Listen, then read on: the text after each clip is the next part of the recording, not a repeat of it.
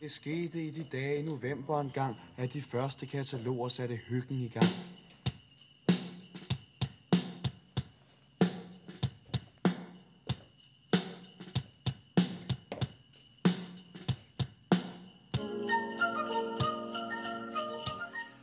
Og sådan kommer vi i julestudiet her.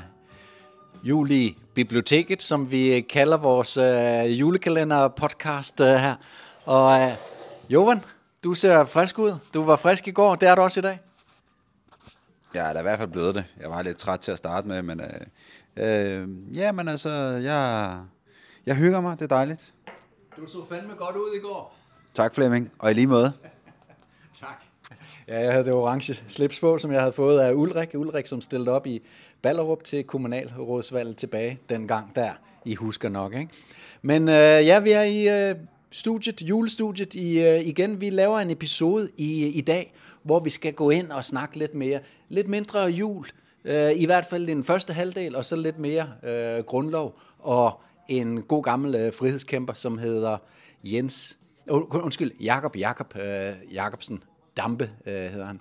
Og øh, underoverskriften, det er et statskup, som foregår over 175 år. Derfor så fader jeg også julemusikken ud her, for nu skal vi tilbage i den gode øh, gamle Danmarks historie. Og vi kan lige komme tilbage til, om det overhovedet er interessant at dykke ned i Danmarks historien med de her ting. Men jeg lægger de her slides, som jeg taler til, dem lægger jeg op sammen med øh, podcasten her på min øh, Substack, den Substack, som hedder Illusionen om Danmark. Og Substack, det er bare sådan en, en øh, tjeneste, hvor at man kan få nyhedsbreve og podcast og alt sådan noget sendt, øh, sendt ud. Og hvis du øh, synes, at det er interessant at lytte til det her, jamen, så kan du abonnere på det. Det er sådan set bare at smide din øh, e-mail ind øh, i du skal trykke på en eller anden abonnentsknap. Jeg ved ikke lige, hvor den sidder, op, ned, højre eller venstre. Alt, alt efter, hvad du er for, på, om du er på en iPhone, eller du er på en iPad, eller du sidder på en laptop, eller du sidder på en øh, større computerskærm.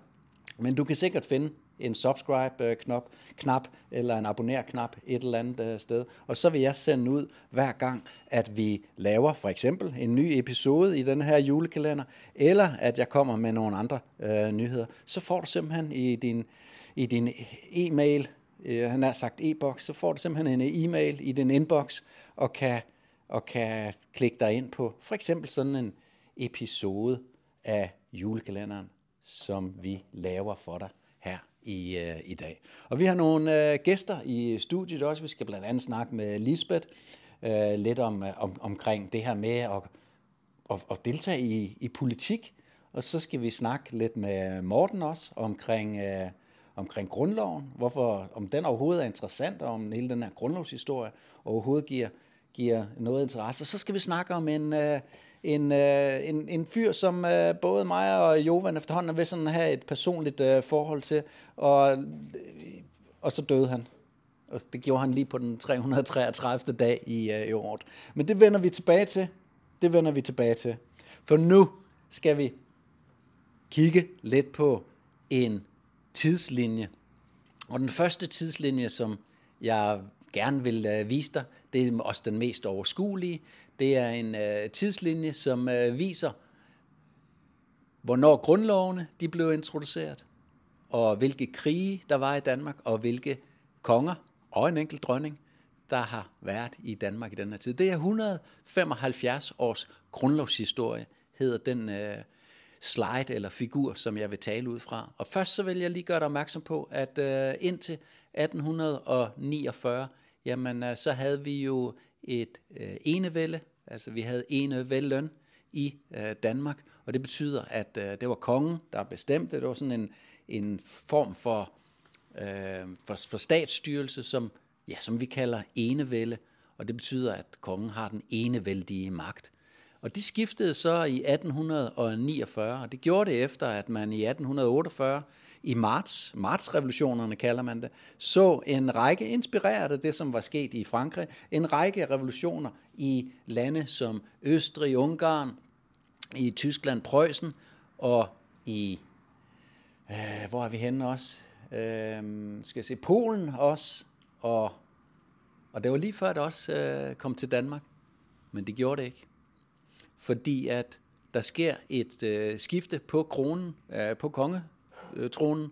Det er Christian den 8., som, øh, som dør, og Frederik den 7. han krones der i 1848 næsten samtidig med, at øh, Sten Blikker han også øh, dør. Sten Blikker er en af dem, der har agiteret for en fri øh, forfatning for Danmark, inspireret af oplysnings, øh, 100 års oplysningstids øh, øh tids filosofi, ikke? alle de store filosofer fra oplysningstiden, som heldigvis stadigvæk kan læses den dag i dag, hvilket jeg anbefaler folk at, øh, at gøre. Men altså i 1848, så øh, øh, tager Frederik den øh, 7. Over, og han er altså lige lovlig hurtig øh, til at gå ud og love øh, folket en hel masse, fordi han får faktisk lovet folket en fri forfatning. Han får lovet dem Øhm, han får ikke helt lovet den, den almindelige værnepligt, men der er meget, der tyder på, at det der vi på. Han, altså, vi, vi er på vej hen til sådan en demokratisk og folkelig øh, grundlov, fordi det er det, det er de retningslinjer, som han udstikker her i starten af 1848, efter han lige har taget over efter Christian 8. Og Frederik den øh, 7. Han nedsætter så et, øh, han fyrer sit øh, ministerie, det gør han, fordi at øh, de her nationalliberale, de har, og de, de er, det er sådan en folkelig, øh, en, en folkelig bevægelse, som var i Danmark på det tidspunkt. De har lige haft et møde i, øh, i Casino, øh, et, øh, et, øh, et hus centralt i, øh, i København, og på det her møde, der vil de simpelthen gå op med det, man kalder en adresse til kongen. Og i den adresse, der vil de have, at kongen skal afskide sin udulige øh, regering. Og det er selvfølgelig en regering, som Frederik den 7. har overtaget fra øh, Christian den øh, 8. Og de er så 2.500-3.000 øh, mennesker. Øh, mange kan jo være, eller der, der er jo nogen, der kan være inde i selve øh, casinohuset, øh, men mange står udenfor. Og næste dag, så går øh, Tjerning, øh, ham som senere bliver krigsminister, og øh, Witt og to andre øh, repræsentanter for de nationalliberale, så går de op til kongen. Men kongen har allerede fyret sin, øh, sin statsminister på det her tidspunkt. Og øh, derfor så er det ikke svært for kongen, og, og, og statsministeren har allerede anbefalet, at han øh, fyrede sin... Øh, undskyld, nu skal vi lige, det er, jeg mener, han hedder Bartenflet, øh, statsministeren. Han fyrer alle øh, ministerne, så, øh, så, og, og kongen har lige ansat øh, ham, så han har jo sådan set øh, allerede gjort det, som de nationalliberale vil, øh, vil have, og derfor så øh, udråber han denne her, det her martsministerium. Og der er sådan lidt øh, polemik om, hvem der skal sidde i det her martsministerium, fordi at Danmark ryger også i krig i, øh, i denne her øh, måned. Og der vil folk altså have denne her erfarne officer øh, og øh, statsmand som øh, tjerning, øh, og folkelig øh, som tjerning, øh, er ved at udvikle sig øh, til. Og, øh, og derfor er der flere af dem, som går med i det her Marts-ministerium, som vil have øh, som betingelse, at Scherning han bliver krigsminister. For I kan godt se, der bliver nødt til at være nogle øh, ordentligt kompetente folk til at tage sig af sådan en krise ned i øh, den sydlige region af kongeriget. Og kongeriget på det her tidspunkt er jo Danmark til kongeåen, altså til den linje, som går lidt under øh, Kolding og, og, og tværs over øh, Jylland til øh, Esbjerg og, og Ribe. Øh, og det er så Slesvig, som ligger øh, syd for den øh, grænse, syd for Kongeåen, og så ligger Holsten syd for Ejderen. Og de her to hertugdømmer, øh, Slesvig-Holsten, øh, de er så også øh, et tredje herredømme, der hedder Lauenburg, er så en del af øh, personalunionen øh, Danmark. Så det vil sige, at det er godt nok kongen, der er deres konge, men de har en hertug, og hertugen styrer selv øh, landet. Men op i kongeriget, altså i Jylland, øh, Øh, Fyn og Sjælland, jamen der er kongen konge, øh, kan man sige på det her øh, tidspunkt. Så Martsministeriet bliver nedsat, og Martsministeriet nedsætter så også en grundlovsgivende øh, kommission. Og det er den her grundlovsgivende kommission, som skal arbejde med en grundlov for Danmark. Og der får Frederik den 7. altså lovet øh, lidt mere, end der reelt bliver realiseret året efter, hvor vi får vores første grundlov. Og det er fordi, at der sidder sådan nogen som C.N. David,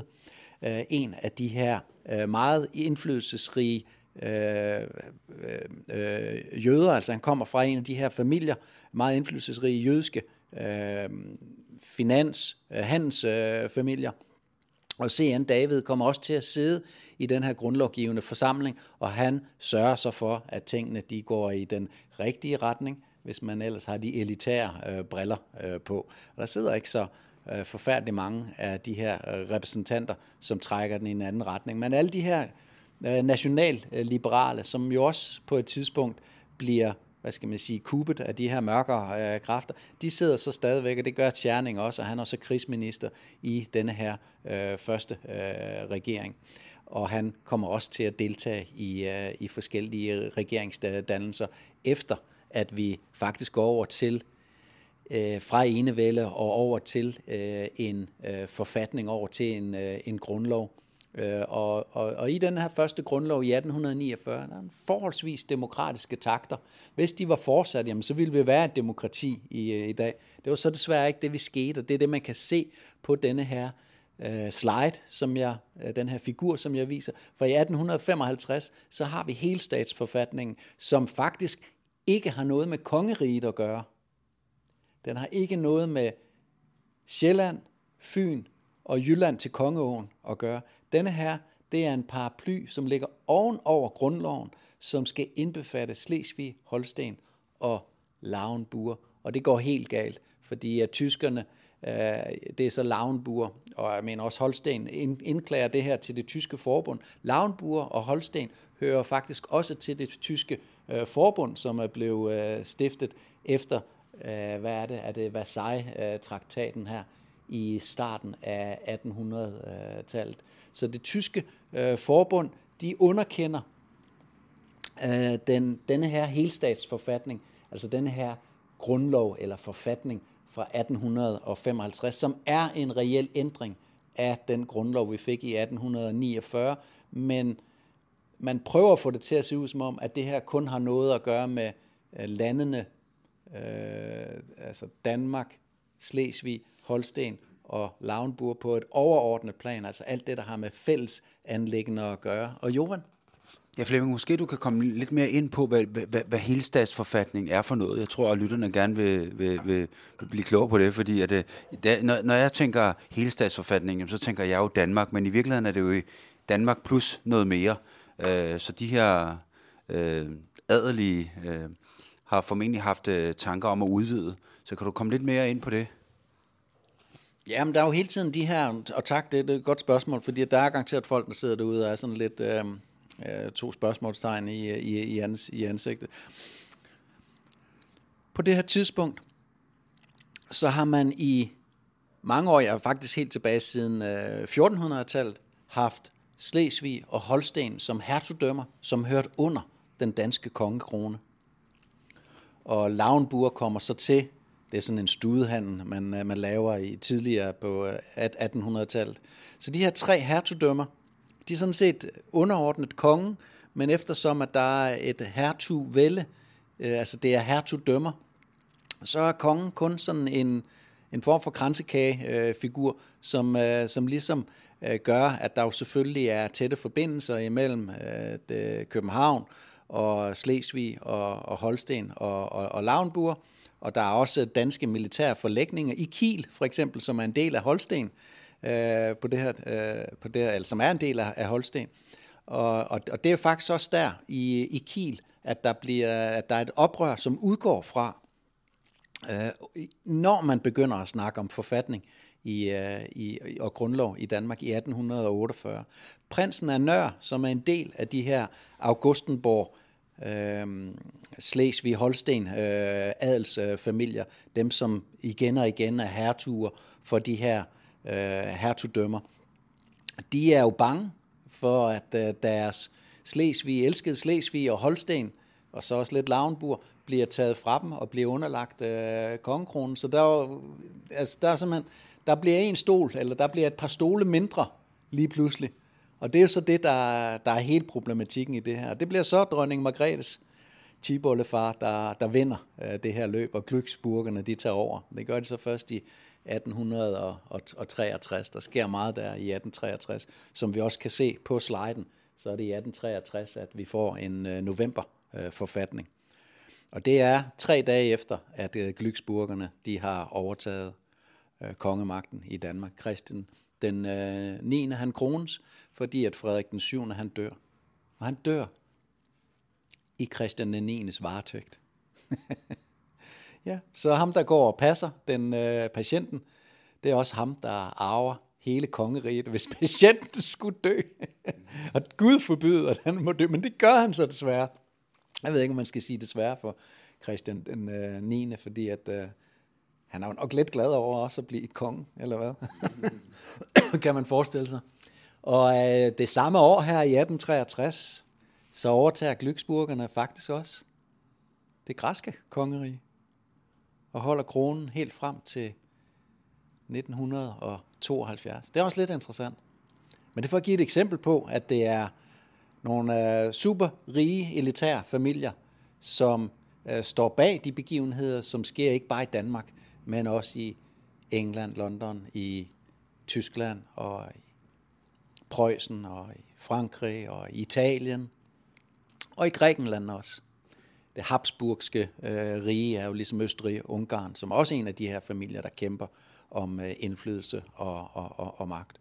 Habsburgske rige, de taber så øh, noget af det her i forbindelse med, at øh, Preussen faktisk, øh, og det er Bismarck, som sætter dem til, øh, til vækst, men det sker først noget senere. Men altså, ja, det sker faktisk her, her omkring også i midten af, af 1800-tallet.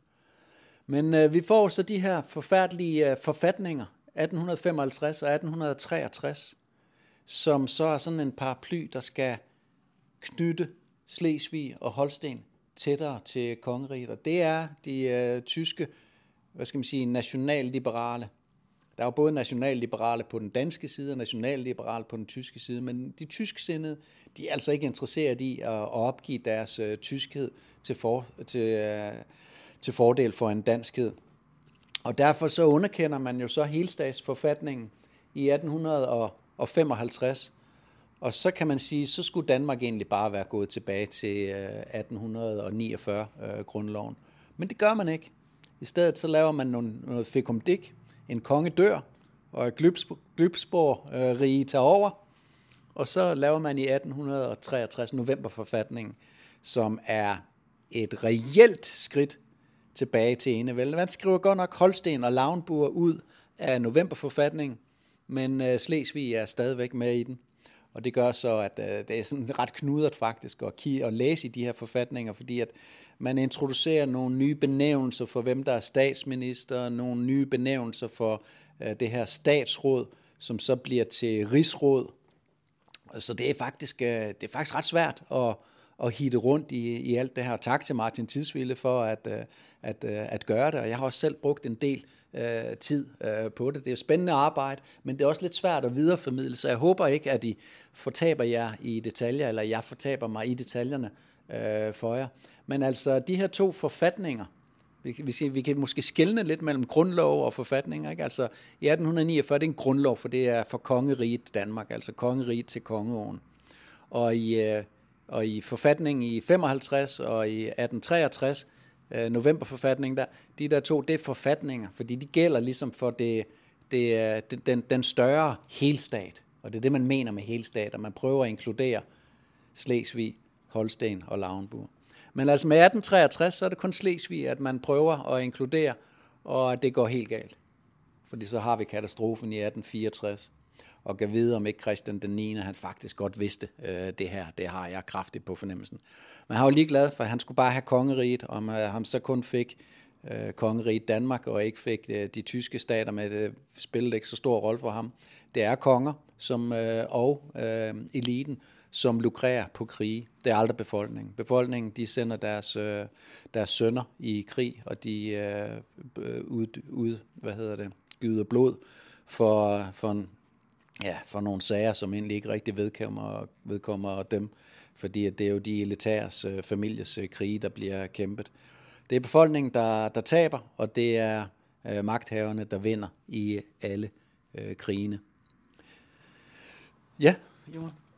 Jamen, jeg fik bare lige en tanke. Kan man allerede der måske komme ind, komme ind på, fordi tankerne leder mig hen på de her hermetiske principper, gamle egyptiske principper, om at skabe noget friktion. Friktion skaber fremgang for nogen. Og nu nævner du det her med, at øh, de lukrerer på, på krige, og så får jeg tanken, måske var de daværende konge, men altså, vi må jo gå ud fra, at de, de besidder, i kraft af, at de allerede sidder på tronen, så har de i hvert fald tilegnet sig en eller anden form for visdom, der gør, at de er i stand til at styre masserne. Og måske har de allerede på daværende tidspunkt gjort sig bekendt med denne her oldegyptiske viden, øh, som, som langsomt er kommet op øh, nordfra, der fortæller, jamen, hvordan, kan du, hvordan kan du skabe fremgang for dig selv ved at gnide dine håndflader mod hinanden og skabe varme, øh, sagt på sådan en mere forståelig måde, øh, og, og dermed skabe nogle krige, som du så lukrerer af. Jamen altså, du er fuldstændig uh, on the ball, altså hit the nail uh, on the spot.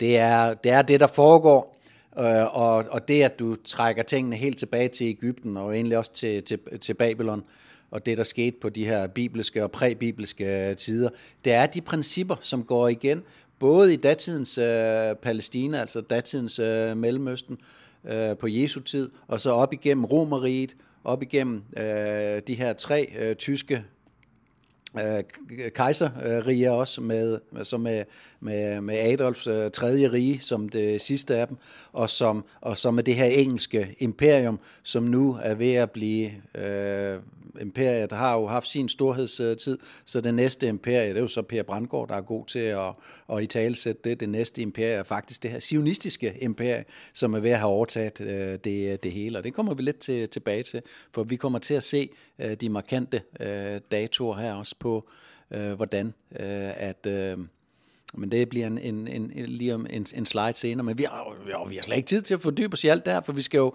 vi skal jo videre. Prøv at høre, nu tager jeg lige den hurtige her. Det er rigtigt, der er de her øh, principper, øh, hermetiske principper og andre principper, som bliver brugt af de her øh, rige, elitære øh, familier, og de, øh, øh, hvad skal man sige, øh, breeder øh, med hinanden, de øh, hvad hedder, gifter sig med hinanden, så de beholder øh, magten, så de har, har de her blodsbånd på, på hinanden. Det er sådan, det foregår, til og med den dag i dag. Vi læser bare ikke så meget om det i aviserne, fordi det er jo også dem, der har magten over, hvad aviserne øh, skriver, men det kan være svært for nogen at, at forstå. Men altså i 1866, så får vi så en decideret øh, grundlov tilbage igen. Her der har vi også tabt øh, krigen i 1864, den meget fatale krig, hvor Danmark gik fra at være en øh, nation, som, øh, og især på havene, øh, var, var, var, var, var stærk, øh, til at, altså var en decideret magt til, at vi siden 1864 har været fuldstændig i fuldstændig afhængige af vores naboer og de andre store magter i, øh, i Europa. Og selvom vi Øh, Øh, hvad skal man sige, taber 1864, øh, så kunne vi jo have bygget Danmark op øh, indenfra igen og lavet et, øh, hvad skal man sige, et hjemmesværnsforsvar, øh, eller det man gør i, øh, i Schweiz, så der er ikke nogen, der har lyst til at invadere øh, et land, selvom det er et lille land i forhold til øh, naboerne. Men det gør man ikke i Danmark. Tværtimod, så ødelægger man faktisk øh, alt, hvad der har med øh, militær at gøre, frem til den dag i, øh, i dag. Vi har aldrig kunnet noget. Vi har kun kunne, kunne sende vores uh, Death Squads uh, afsted til Libyen og vores F-16 fly uh, øh, ned og, og, og til Balkan og sådan nogle uh, ting der. Jeg har jo selv været udstationeret på, på, på Kyberen. Det er, det er, en, det er en joke, men det er en meget, meget alvorlig, uh, tragikomisk uh, joke, vores, uh, vores uh, forsvar. Men altså 1866, så går vi tilbage til enevælde for det, der de kalder den gennemsete grundlov, som overhovedet ikke er gennemset, fordi i hvert fald ikke med folkens øjne. Øh, det er øh, gennemset fra elitens øh, side, fordi at man laver simpelthen en grundlov, som er tilbage til enevælde. Kongen udpeger selv sin, sin sin øh, minister og sin konsalspræsident, øh, som statsministeren hedder på det her tidspunkt. Konsalspræsidenten er kun nævnt en eneste gang i en eneste paragraf i den her grundlov, så det er som ikke fordi, at han har, hvad skal man sige, nogle særlige roller i det hele. Det er bare ham, hvis kongen ikke lige er der, der skal præsidere i det, man kalder ministerrådet, altså den midlertidige regering, hvis statsrådet ikke kan tage beslutninger. Og det er også her, hvor statsrådet for alvor øh, kommer ind, fordi at i 1866, så sidder kongen Øh, og fører forsædet i statsrådet, og det betyder, at øh, kongen, øh, og det gjorde man nemlig ikke i 1849, der sad kongen ikke i, øh, i, i statsrådet, så der er en stor øh, forskel her, øh, men nu sidder han så og fører forsædet i statsrådet også. Så, så øh, han udnævner både sin konsalspræsident, han udnævner sin øh, regering, altså sine ministre, men folket får lov til at stemme på de folketingsmedlemmer, som skal sidde i øh, Øh, underkammeret, og i overkammeret, det er så landstinget, det er så kun de rige, der får lov til at stemme på, hvem der skal sidde der. Så noget egentlig folkestyre kan man slet ikke snakke om, og i 1866, der er der, øh, det er tilbage til enevælde. Og det ser vi også i øh, provisorietiden fra 1800 og, hvad er det, fra 1885 til 94, hvor at øh, Estrup og hans blå gendarmer totalt øh, regerer landet. Ja, det gør han så ikke, det er jo i virkeligheden øh, Christian den 9. Men historikerne prøver at få os til at se ud som om, at øh, prøver at få det til at se ud som om, det er en statsminister. Det er lidt det samme som i dag. Og så i 1901, så siger man, at der kommer et systemskifte hvilket der ikke øh, gør, men det er jo det, vi, vi siger, og det er så først i 1953, at det systemskifte, det bliver introduceret i grundloven. Indtil da, så er det bare en statskik, og det er ikke en statskik, som øh, kongen øh, retter sig efter, for det gør han ikke i 1920 under påskekrisen, hvor et kongen jo fyrer Sale-regeringen. Øh, det ville han ikke kunne, hvis den der statskik, som hedder systemskiftet, hvor vi skulle være overgået til parlamentarismen, det ville han ikke. Han ville ikke kunne have fyret Sale-regeringen, hvis vi havde haft parlamentarisme i 1920. Så det havde vi ikke. Og det samme sker i 1940, hvor øh, også Christi, så Christian 10. på det her tidspunkt, hvor også Christian 10. han øh, nægter øh, Stavnings første forsøg på at danne regering efter, at tyskerne har invaderet øh, øh, Danmark. Og, og, og så er det først i anden hug, at Stavning han får sin øh, regering på plads. Og det indikerer igen, at kongen han blander sig i noget, som han ikke skulle blande sig i, hvis vi havde haft parlamentarisme. Og så kommer så grundlovsændringen i 1953. Og der tør man godt at indføre parlamentarismen. Man tør også godt at tage overhuset væk, altså landstinget væk. Nu har vi kun et folketing, og alle får lov til at vælge, hvem der skal sidde i folketinget. Så det lyder meget, meget demokratisk. Problemet er bare, at på det her tidspunkt, så har eliten overtaget alt, hvad der sker omkring de politiske partier i øh, Danmark. Nu sidder vi her og kigger over på Retsforbundets øh, hovedkvarter, som jo ligger øh, lige over for øh, det hyggelige øh, Henry George øh, bibliotek her, og Retsforbundet er så en af dem, som øh, man faktisk aldrig når at få tæmmet, øh, men man når så til gengæld at få udskammet dem og smidt dem ud, efter de var gået med i regering i 50'erne. Og det er en regering, som, hvor både Socialdemokratiet og de radikale øh, lukrer på Retsforbundets Henry George isme, og det vil sige, at man øh, simpelthen får udskamt dem, og får, selvom Retsforbundet er med i en regering, og Retsforbundet får lavet ret fantastiske øh, økonomiske ting, så øh, skriver aviserne ikke om det, men giver øh, Socialdemokratiet, som leder den her regering, al æren øh, for det, og derfor bliver Retsforbundet minimeret og kommer aldrig ind i, øh, igen for alvor og spiller en rolle. Så, så, så det du siger, det er, at øh, i, 19, i 1966, da kongen ligesom tager magten tilbage, så har vi det her tokammersystem, som består af et landsting og et folketing. Og så længe han har styr på, som jeg forstår det, så længe han har styr på, på landstinget, jamen så har han sådan set, kan han styre landet i den retning, han gerne vil. Selvfølgelig så er der så det her folketing, hvor folket, og det er så en begrænset del af folket, der kan få lov til at lege demokrati, og, øh, og dermed lade sig repræsentere af en af de her kandidater, som der så er, der, der, der, der har mulighed for at kunne stille op til Folketinget, fordi det, det er der jo ikke mange, der kan. Kvinderne kan blandt andet ikke, det kommer ikke før 1915, det ved vi alle sammen, det er også en af årsagerne. Øh, det, det gør man i hvert fald meget opmærksom på i 1915. Men så det, det vil sige, at i den proces fra, at man går fra et landsting og et folketing til udelukkende af et folketing, så sørger man for, så sørger man for enevældens side, er det rigtigt forstået, at man sørger for enevældens side for at sætte sig så meget på Folketinget, og sætte sig så meget på de partier, så den enkelte, øh, der, der, der måtte ønske at gå, gå, gå imod, eller med retter, eller retter at gå, øh, altså gå folkets ærne, i virkeligheden, så får det for, for meget, meget svære vilkår, og dermed bliver kvalt af sin egen inden for partiet. Er det rigtigt forstået? Fuldstændig rigtigt. Og måden, det sker på, det er valgmandssystemet.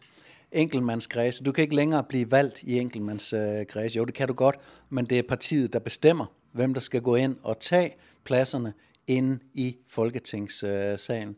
Så derfor så kan man med sindsro øh, give alle de her demokratiske rettigheder, fordi man har overtaget partitoppene. Der er kun nogle få store partier, som man skal styre, set fra magtelitens øh, side, og det er det, som gør det hele så let, at man godt tør at åbne op for den her såkaldte parlamentarisme og indføre den ved lov i grundloven i 1953. Det er simpelthen valgsystemet, som ændrer sig i 1915 og en lille smule også i 1920, for der skal vi jo lige have øh, Nordslesvig med ind i, øh, i, i, i kongeriget. Så fuldstændig rigtigt. Så fra at være enkeltmandsvalgte, altså hvor enhver kunne stille op, og enhver så kunne blive valgt ind i Folketinget, så er det lige pludselig partierne, der bestemmer, hvem der skal sidde inde i, øh, i Folketinget. Det er ret interessant. Man tænker ikke over det, men det er sådan, det, det, det sker. Og tak for, at vi lige øh, kom i dybden med, øh, eller lidt dybere med, med, med det. Jeg vil lige tage en, et sidste nedslag her. Det er i 2001, så sker der også en snedig ting. Fordi at flere og flere i befolkningen begynder jo at, at, at, at kunne læse og skrive og deltage i politik og alt det her ting. Så, øh, og, og internettet øh, varsler jo også, øh, er jo også, kommer jo der i 90'erne også i, i og, og, og ligesom gør oplysninger mere tilgængelige. Så, øh, så for at sikre Danmark sådan rent forfatningsmæssigt set fra elitens side af, så gør man en snedig lille ting. I 1999 så nedsætter Folketinget en fond, som hedder år 2000-fonden, og der lægger man en masse millioner over i den her fond fra Folketingets side, og så bruger man penge, nogle af pengene, på at uh, udfærdige en bog, som hedder, øh, hvad den hedder, den hedder øh, Danmarks Grundlov på let dansk. Det hedder den første udgave af den. Men den bliver så omdøbt året efter til min øh, grundlov, og den er forfattet af en øh, journalist, Susanna Pedersen, og øh, der er en konsulent, øh, en juridisk konsulent, som har hjulpet hende. Øh, han hedder Jens Peter Christensen. Det er ikke sikkert, det siger noget, nogen noget så meget, men det er altså ham, der har i dag det højeste juridiske embede i det, han er højeste retspræsident. Så det er ikke hvem som helst. Men man laver simpelthen en grundlov, hvor man går ind og fortolker frit efter leveren, kan man sige, eller frit efter kongehuset, for det er i virkeligheden det, de gør. De går ind og siger, at kongehuset har ikke noget magt. Jamen, der står i grundloven, til stille, det, nu fortolker vi for dig. Nå, okay. Så selvom der står i grundloven, at øh, kongehuset har al magten, så øh, er fortolkningen, at nej, nej, det har de ikke. Og det udgiver man så den her min grundlov. Og for at sikre, at det bliver masseret ind i befolkningen, så gør man det til pensum på jurastudiet. Og det er ikke engang løgn. Det har jeg et tidligere folketingsmedlems øh, ord for, det er Julius, øh, som øh, også har gået, udover at have siddet i Folketinget, også har gået på første semester på jurastudiet, og der skulle man først læse grundloven, og så skulle man læse fortolkningerne af grundloven, altså min grundlov, og så skulle man op til eksamen, ikke i grundloven, men i fortolkningerne af grundloven. Udover jurastudiet, jamen, så giver man også til, nu er Jovan jo politimand, så giver man også øh, alle politikadetterne en udgave af min grundlov, så de også kan blive grundigt hjernevasket, og så har man også i løbet af de sidste øh, til 15 år sendt øh, en, et eksemplar af min grundlov til alle førstegangsvælgere i Danmark, så de også kan blive hjernevasket til, hvad det er, de går ind til, når de begynder at stemme. Også alle nydanskere får også sådan en min øh, grundlov. Så sådan får man hjernevaske folket til at tro, at de ikke skal tro på det, der står sort på hvidt i grundloven, og i stedet for bare skal tro på Mette og de andre fuldstændig løgnagtige kumpaner øh, derinde i øh, Folketinget. Og så når vi altså ikke igennem den anden øh, tidslinje i, øh, i dag. Jeg skal nok lige lægge den op, så I kan se den, men det er Øh, hele den her tidslinje fra 1800 og til 1900, og der vil man nemlig kunne se, hvordan især at i 1813 øh, statsbankerotten eller det samme som der er ved at ske nu i Danmark faktisk, pengeombytningen, for det var ikke en statsbankerot. 1813, der hvis man går ind og kigger i øh, historiebøgerne, så vil man kunne se, at Danmark øh, blev udsat for en statsbankerot. Det gjorde vi ikke. Vi blev udsat for en pengeombytning, nøjagtigt som det er ved at ske øh, nu. Og så i 1815, så øh, taber Napoleon ved Waterloo, og det er så her, hvor Rothschilds-familien overtager Bank of England og overtager den engelske øh, børs og overtager det engelske øh, kongehus øh, også. Og det er jo så det, der er sket forud for, at, øh, at Danmark øh, eller at øh, Danmark får en grundlov, som vi først gør et par dekader øh, senere. Ja, fordi vi snakkede jo tidligere om, hvad, hvad, hvad, hvad, hvad vil det sige, når et land går statsbankerot? Og der talte vi om, at så, så er det sådan noget, som så går landet i betalingsdansning, og så ikke kan betale sine kreditorer. Men var det det, der skete? Nej, der var det nemlig ikke. Altså, det, var, det er derfor, det ikke var en statsbankrot, fordi der står ikke en masse kreditorer øh, og, og siger, nu, nu bliver jeg nødt til at gå i betalingsdansning, og så fordele pengene imellem os øh, kreditorer. Det er slet, slet ikke det, der sker. Der sker en pengeombytning. Ikke? Så der er øh, de her øh, jødiske bankfamilier, som rådgiver kongen, og det er jo så her, hvor at øh, Amsel David Amsel Meyer, han er en af de centrale. Han dør så i, øh, i 1813 også, men øh, Nathanson, Øh, hans øh, nevø, overtager øh, imperiet efter ham og bliver også en helt central øh, hofjøde. Øh, han får så aldrig den officielle titel, titel øh, hofjøde, øh, Nathanson, men øh, er det formentlig også, for han overtager også pladsen der i Meyer og Trier, det her øh, handelshus, som er helt centralt for den her Rigsbanks øh, øh skandale, øh, som der sker, den her pengeombytning, som sker øh, på det her øh, tidspunkt. Så øh, i 1820, der har vi så øh, J.J. Dampe som øh, fængsles, så den historie når vi ikke at gå ind i nu, så den må vi tage en, øh, en anden øh, god gang. Fordi jeg synes også lige, inden vi øh, runder øh, helt af, det her, det er jo kun, altså det her, det er jo kun... Øh, vi krasser jo kun lige, altså det er jo kun lige øh, overfladen, I lige får noget information her. Jeg vil jo opfordre jer til at gå ind og købe min øh, bog, som udkommer lige inden jul her i 2023. Jeg vil tro, den er øh, ude lige omkring den, øh, hvad bliver det, den øh, 19. december. Så hvis du øh, bestiller den, og, og du kan ikke bestille den endnu, jeg skal nok øh, fortælle, hvordan du bestiller den i løbet af de næste par dage, så øh, kan du nå at få den, og du kan endda nå at købe den til mandelgave og alt det der til, øh, til at, at, at, at hygge med omkring julen. Men den hedder simpelthen Illusionen om øh, grundloven, den bog, der udkom. Der kan du få alle detaljerne omkring det her, og den kan du så give videre til andre, så de kan se, prøv at høre, vi har aldrig været et øh, demokrati.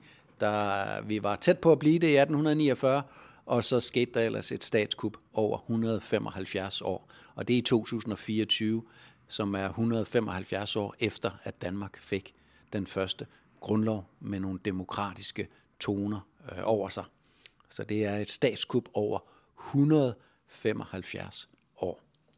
Nej, fordi uh, grunden til, at jeg gerne lige vil runde øh, lidt ned nu, det er jo fordi, jeg også lige vil nå at snakke lidt med Lisbeth og, og Morten, som jo er, er med i vores, øh, i vores øh, biblioteks øh, podcast øh, studie her i, øh, i dag. Og, øh, og, og, og Lisbeth, du er jo en af dem, som har været rundt og de, dele flyers ud og hænge plakater op for, øh, for frihedslisten. Og frihedslisten er så et af de her få øh, og eneste partier, som faktisk har gennemskuet, at vi skal have en ny øh, forfatning, en ny øh, grundlov for Danmark, som er mere folkelig. Og, øh, og jeg, jeg synes, det er så interessant at, at, at stille det her spørgsmål. Hvordan kan folk få sig selv til at rende rundt, det er jo så et år siden nu, ikke? at rende rundt der i oktober måned med frysende fingre og sætte plakater op i lygtepælene. Hvordan kan det give mening for sådan en som dig, Lisbeth? Ja, det kan næsten også overraske mig selv, fordi jeg har aldrig gjort sådan noget før, eller interesseret mig for politik egentlig. Men jeg er dybt opdraget i, i demokratiet, og hvor vigtigt det er, at vi har demokrati. Og så har jeg jo ligesom de fleste andre troet på, at det var det, vi havde, og det fungerede fint, og vi var et lykkeligt land, og så videre, så jeg har jo ikke interesseret mig for de ting. Men i marts 20, da Mette Frederiksen lukker landet ned, der vågner jeg jo op med et kæmpe chok og tænker, hvad i alverden er det, der foregår? Og jeg ser jo straks, at det er jo en total øh, tyranni, og de forbyder jo folk det ene og det andet, eller forsøger på det, og folk hopper jo på det og lukker folks forretninger ned. Det har de jo heller ikke lov til. Jeg lukkede da ikke min forretning ned, men der kom jo ingen kunder, for alle troede, det var lukket ned. Og så skulle man pludselig til at gå med mundbind. De har lige lavet en lov, lov om, at man ikke må dække sit ansigt til, og ja, jeg vil ikke ramse alt det op, men det var jo fuldstændig vanvittigt og ulogisk alt, hvad der foregik, og mere og mere tyranni, og ja, mundbind er jo typisk kinesisk undertrykkelsessymbol.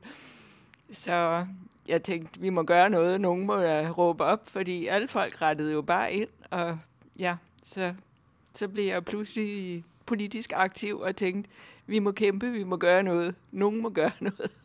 Så ja, kolde fingre, det måtte jeg tage med. Ja, du glemte jo, er din ene handske på, på, hoved, på der, vores daværende hovedkontor. Den har du fået igen. Ja, den har du fået igen. Så hvis vi skal ud og hænge plakater op igen, så skal du ikke fryse uh, alt for meget. Tak, uh, Lisbeth, for lige, uh, fordi at, ja, altså, hvis, hvis, hvis ikke man tror på systemet og tror på de her, altså hvis man godt kan se, at de her politikere, de er korrumperede, så kan det jo virke, virkelig, vidderligt være svært at så tro på, at et, et nyt politisk parti skal gøre nogen som helst øh, forskel.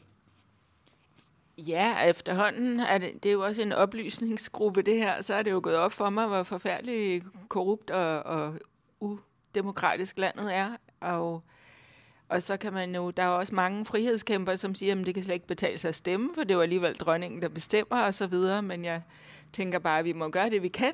Altså, det er jo bedre at stå med et parti, hvor vi trods alt kan råbe lidt op, end slet ikke at gøre noget.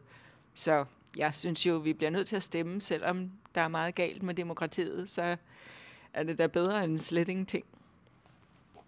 Det er en oplysningskampagne, og det er jo også lige nøjagtigt det, som frihedslisten er og har været øh, fra starten af det samme med Forfatningspartiet. Det er en oplysningskampagne for at gøre opmærksom på, at der er altså noget, som ikke stemmer i det, de fortæller os. Morten, vi har også øh, taget dig med i vores intimistiske bibel, bibliotekstudie her, og øh, jeg synes jo, det, du, du er en af dem, der kommer til de her foredrag omkring øh, grundloven og grundlovshistorien. Og så er det jo, der, jeg har fået spørgsmål mange gange, og nu vil jeg stille spørgsmålet øh, videre til dig. Hvordan kan det overhovedet give mening at interessere sig for grundlovshistorien, når vi er i 2023 på vej i ind i 2024, og tingene har jo ændret sig så meget, og grundloven skal vi ikke længere stole på, for den skal vi fortolke og sådan noget. Hvorfor, hvorfor giver det mening for dig at dykke ned i historien omkring, grundlovs, om, omkring grundlovens historie? Jamen, øh, det gør det, fordi at øh, min rejse, den startede sådan, min rejse, den startede sådan set øh, på samme måde som Lisbeth i 2020, hvor jeg tænkte, at der er et eller andet, der er helt fundamentalt øh, galt. Og øh, efterfølgende så har jeg været til øh, nogle foredrag af Martin Tidsville, som har vækket min interesse. Og der kan jeg jo øh, se, at det er ikke en fortolkning, men øh, man skal gøre, men man skal læse grundloven. Og det, man læser i grundloven, det er faktisk øh, ret entydigt om, hvordan at øh, tingenes tilstand den er. Og det er meget øh, inspirerende for mig at komme til de her møder og oplysningsgrupper, eller hvad vi skal kalde det, fordi der kommer noget nyt frem hele tiden. Og øh, jeg synes, at du dykker fantastisk godt ned i materien, Flemming, øh, med at oplyse om alt det her, selvom det er meget overvældende. Men øh, jeg har noget med hjem hver gang. Godt at høre, Morten. Det er jeg glad for, at øh, du siger. Jeg er især også glad for, at du nævner Martin Tidsville, fordi at, øh, jeg kunne ikke have skrevet den her bog, Illusionen om grundloven, hvis ikke jeg havde øh, kendskab, som Martin Tidsbille har bragt til, til Torvs, og hvis ikke jeg havde hans tre bøger, tri, trilogien der omkring grundloven, hvis, jeg havde dem, øh, hvis ikke jeg havde dem liggende foran mig. En af de geniale træk, han gør i de her bøger, det er at gennemgå hver eneste grundlov og sammenligne den med den foregående, og sammenligne den med 1849 øh, grundloven, og jeg blev fuldstændig enig i Martin Tidsville i alle i kardinalpunkterne i, øh, i det, som øh, hvad skal man sige, den forskning, som han øh, kommer, kommer frem med. Så er vi tilbage ved øh, dagens øh, sidste punkt. Vores øh, gode ven øh, Heinz, Mr. Heinz, som døde på øh, årets øh, 333. dag. Hvem er Heinz Jovan? Jamen, Heinz Kissinger, han var tidligere udenrigsminister for, så vidt jeg husker, så var det både Richard Nixon, men jeg mener også, han var det for Gerald Ford, hvis ikke jeg tager helt fejl.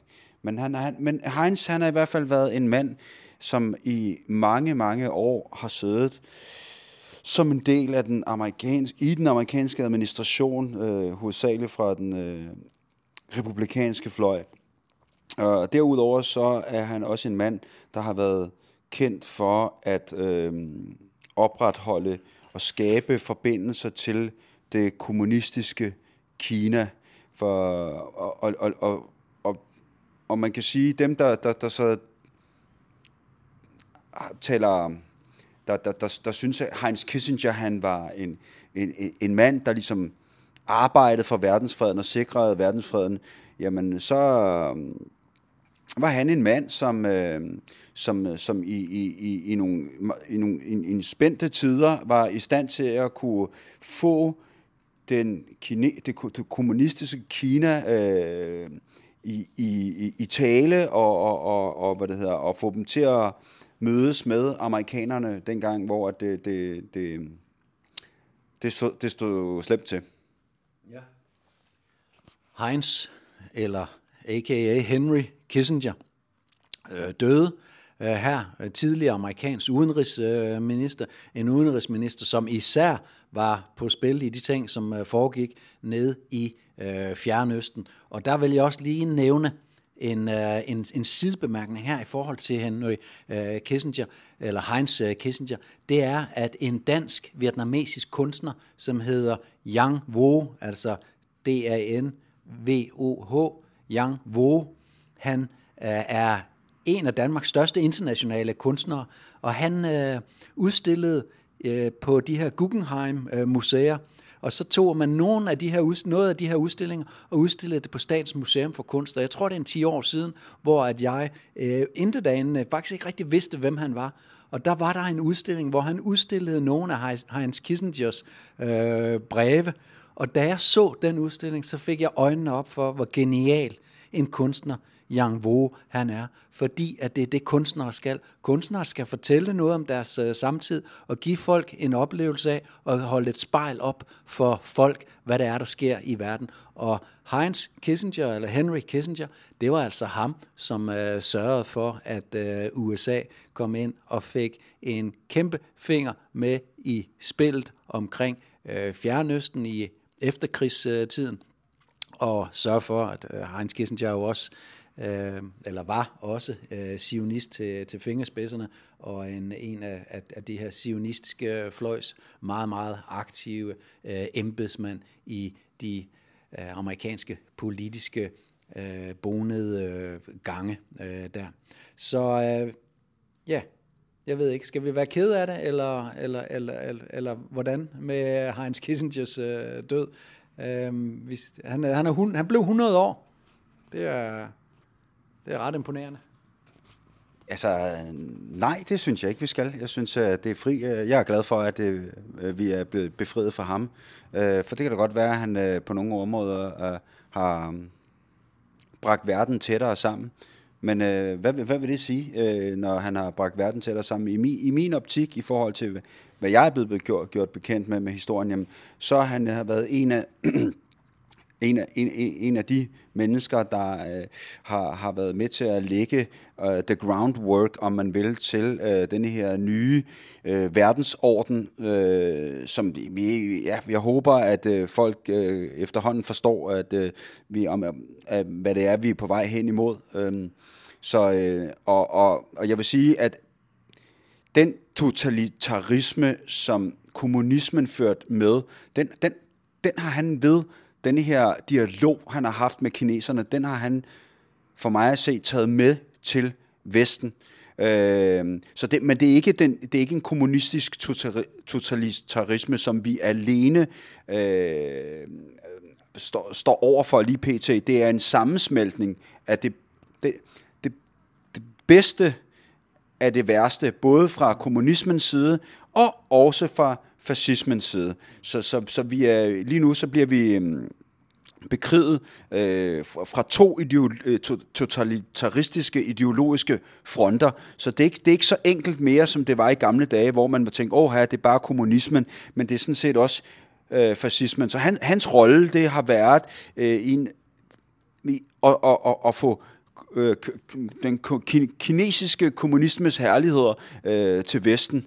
Øh, så jeg er sådan set rigtig, rigtig glad for, at han ikke er til stede mere. Desværre så lever hans ideologi stadigvæk, øh, og den bliver ført videre i, øh, gennem mange andre øh, mennesker, øh, også her i Danmark desværre. Tak, øh, Johan, og øh, tak til både øh, Lisbeth og tak til Morten for at være med i studiet her i, øh, i dag.